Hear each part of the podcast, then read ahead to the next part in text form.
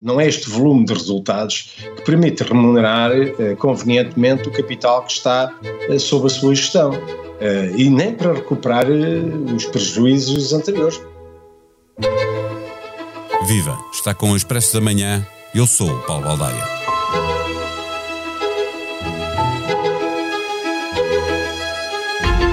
A TAP, uma companhia habituada a voar baixinho, voou tão alto em 2022 que os resultados a colocaram quase quase onde era suposto só chegar em 2025. Já lá vamos aos números apresentados por Christine Urmier Weidner, a CEO que viu o seu despedimento anunciado pelo Ministro das Finanças, mas que continua a liderar a transportadora, embora tivesse sido proibida de apresentar publicamente as contas da empresa.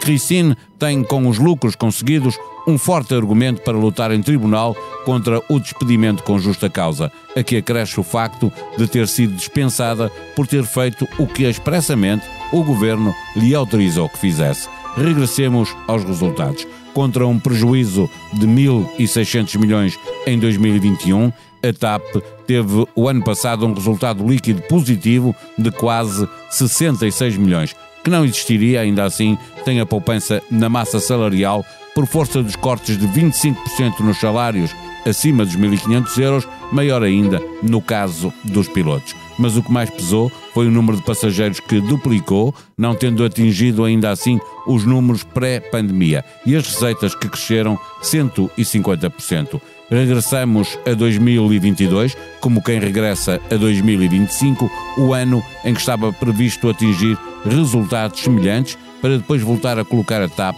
nas mãos dos privados. Antecipados os resultados, deve ser antecipada a venda? Responde o diretor do Expresso, João Vieira Pereira.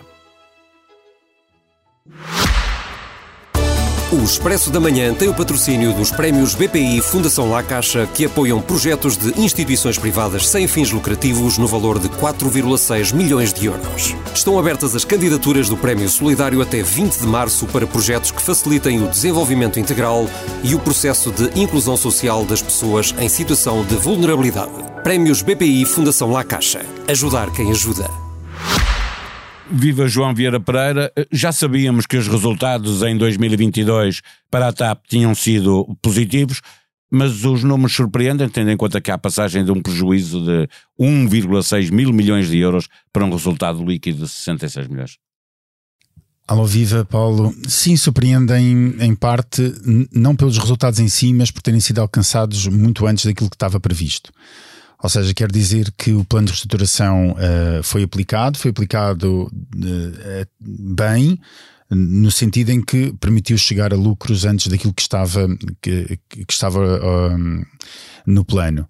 Agora, isto acontece fruto de, de, várias coisas que é preciso perceber. Um, há um, ainda um esforço enorme por parte dos trabalhadores. Pois, eu tinha isso aqui anotado porque houve um corte de 25% nos salários. No, no caso dos, dos pilotos foi ainda superior, não é? Isto é uma poupança na massa salarial quase 200 milhões de euros. Exato, e, esta, e se nós retirássemos isso, ou fizéssemos essa equação em cima da mesa, uh, a TAP já não tinha resultados positivos, tinha resultados uh, negativos. Uh, e portanto, é, é, é preciso considerar que em condições normais, esses custos estão lá. Não existem agora, mas, mas irão regressar. Uh, uh, primeiro, uh, essa parte. E depois também há, uma, há, alguma recuperação, apesar da TAP ainda estar com valores de transporte de número de passageiros abaixo daquilo que registrou em 2019. A verdade é que também houve um aumento do, do, do, valor das viagens, portanto, as pessoas hoje estão mais dispostas a pagar mais pela, pelas viagens, também fruto quer do ambiente inflacionista que vivemos, um, uh, eh, quer também do aumento global dos preços a, a, nível, a, a, nível de outras companhias. E, portanto, tudo isto levou a que a TAP tivesse mais receitas, Uh, e tivesse atingisse estes resultados an antes do previsto. Ainda assim teve um aumentos de, de, custos, uma das, uh, uh, das condições para conseguir estes resultados foi que reduziu a frota, mas tem um, de um ano para o outro, portanto de 21 para, para 22 um aumento de custos, o resultado operacional é de quase 300 milhões, mas com uma dívida gigantesca que tem para pagar a TAP, o EBITDA vai ter que se repetir muitas vezes, eh, muitos anos para conseguir resolver este problema. Não é? que é uma coisa que nunca aconteceu na TAP, não é? Ou seja, não é a primeira vez que a TAP tem resultados positivos,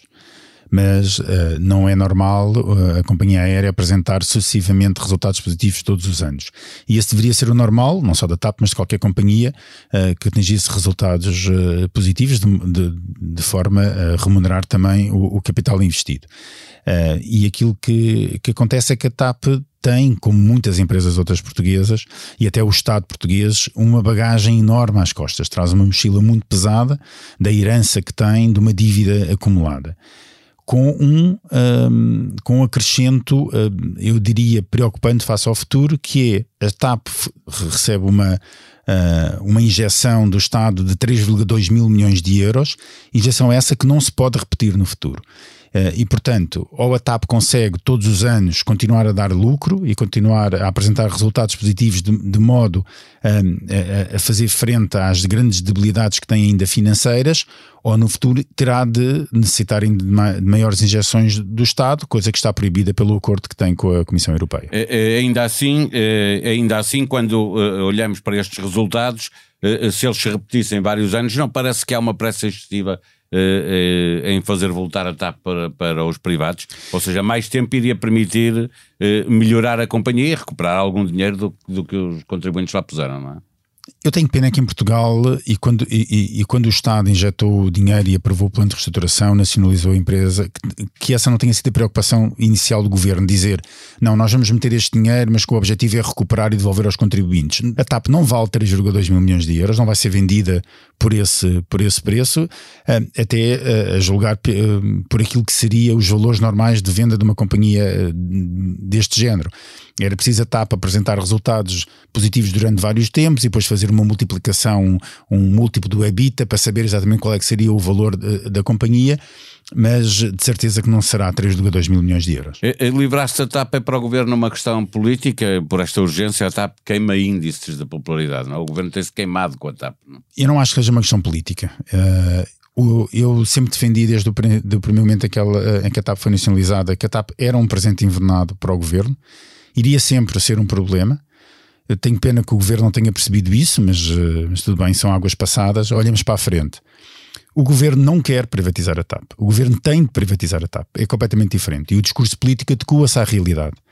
O governo tem de privatizar porque não pode manter a, TAP na esfera do Estado, porque quando precisar de dinheiro não tem como investir. Portanto, é, a privatização da TAP decorre de uma obrigação de Bruxelas, uma obrigação da Comissão Europeia, da União Europeia, de que a TAP vai ter de ser vendida.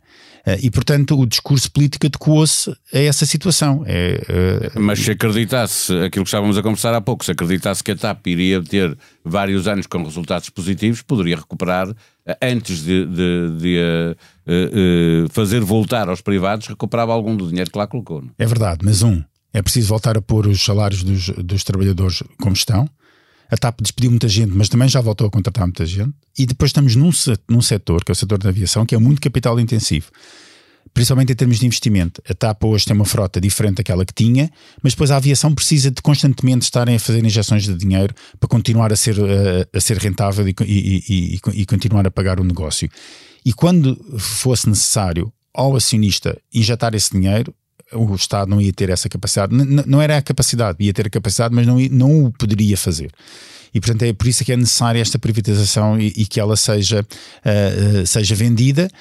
Agora, estes resultados permitem que seja vendida melhor do que se não tivessem estes resultados positivos, o valor é superior, prova que em parte a TAP tem um negócio minimamente sustentável, a TAP tem várias coisas que bom ao seu favor, um, já não tem o problema do Brasil resolvido e portanto esse já não conta a, a puxar para baixo nos resultados, e tem aqui algumas rotas internacionais, nomeadamente para a América do Sul, para a África, até para os Estados Unidos, para a América do Norte, que são uh, muito apetecíveis para as grandes companhias aéreas europeias e, portanto, que também tem, que também tem um valor, não é só o valor uh, da, da, da, operação, mas e, e, essas rotas também têm um valor e será para Até elas. que podem ser mais rentabilizadas do que são neste momento, não é? Com, com outras, uh, com sinergias com outras companhias. Só que sinergias, Paulo, eh, em gestão gosta-se muito de usar esse, esse, esse tem, jargão. Tem valor. É, sinergias normalmente têm a dizer corte de custos e corte de custos normalmente têm a dizer corte pessoal.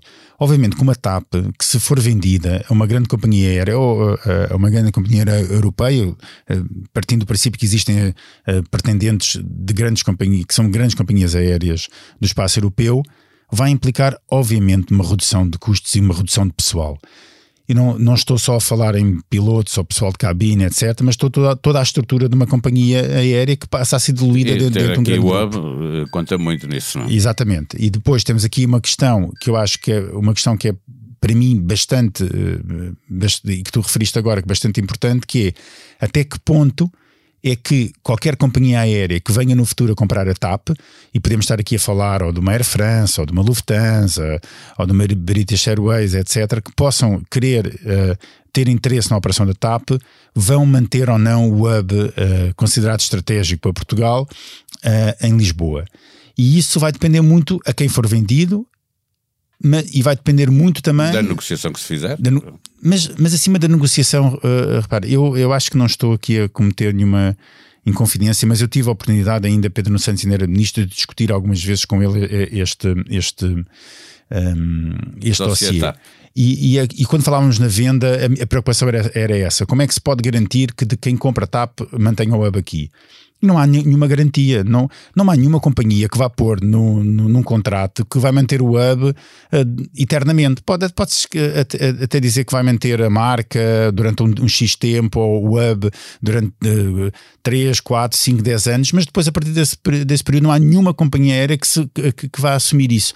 E mesmo que assuma, depois da TAP ser comprada e depois de comprar, Há sempre a, a realidade, a realidade acaba sempre a mudar. Vem sempre, pode vir a aparecer um facto qualquer que, que faz mudar essa realidade. Portanto, esse é o grande risco um, que existe para a TAP enquanto companhia aérea.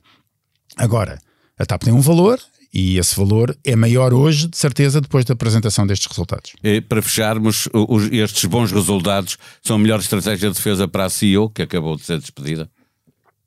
Completamente. Quer dizer, um, nós estamos. Uh, é, a, a, demissão política, a decisão de demissão política da CEO, num processo que me parece bastante atabalhoado e com, boas, com muito poucas bases legais para o fazer, uh, esbarra na questão de ela ter conseguido a, pôr a tapa a dar dinheiro dois anos antes daquilo que estava previsto.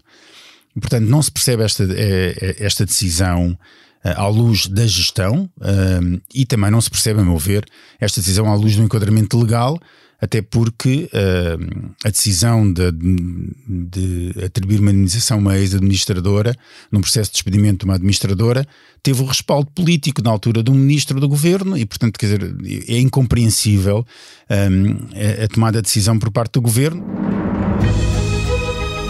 O meu pai era alcoólico e autoritário, muito complicado. Toda a ansiedade que eu tenho acumulada vem daí. A depressão é um bicho, uma sala sem cantos e tudo negro, sem portas nem janelas, afirma João Barbosa, que sofre de depressão desde a adolescência, mas que só ganhou consciência da doença bem mais tarde. Neste episódio de Tabu, Bruno Nogueira convida quatro pessoas com doenças mentais a falarem das suas histórias e a transformá-las num espetáculo de comédia sem limites. Conotada com os setores mais à esquerda do PS, foi com espanto que Alexandra Leitão não foi nomeada para o governo da maioria absoluta. Talvez um sinal do que viria. É das poucas vozes que, mantendo apoio inequívoco, vai fazendo críticas pela esquerda ao governo dentro do PS. Ouçam-na no podcast Perguntar Não Ofende com Daniel Oliveira. A sonoplastia deste episódio foi de João Martins. Vamos voltar amanhã. Até lá, tenham um bom dia.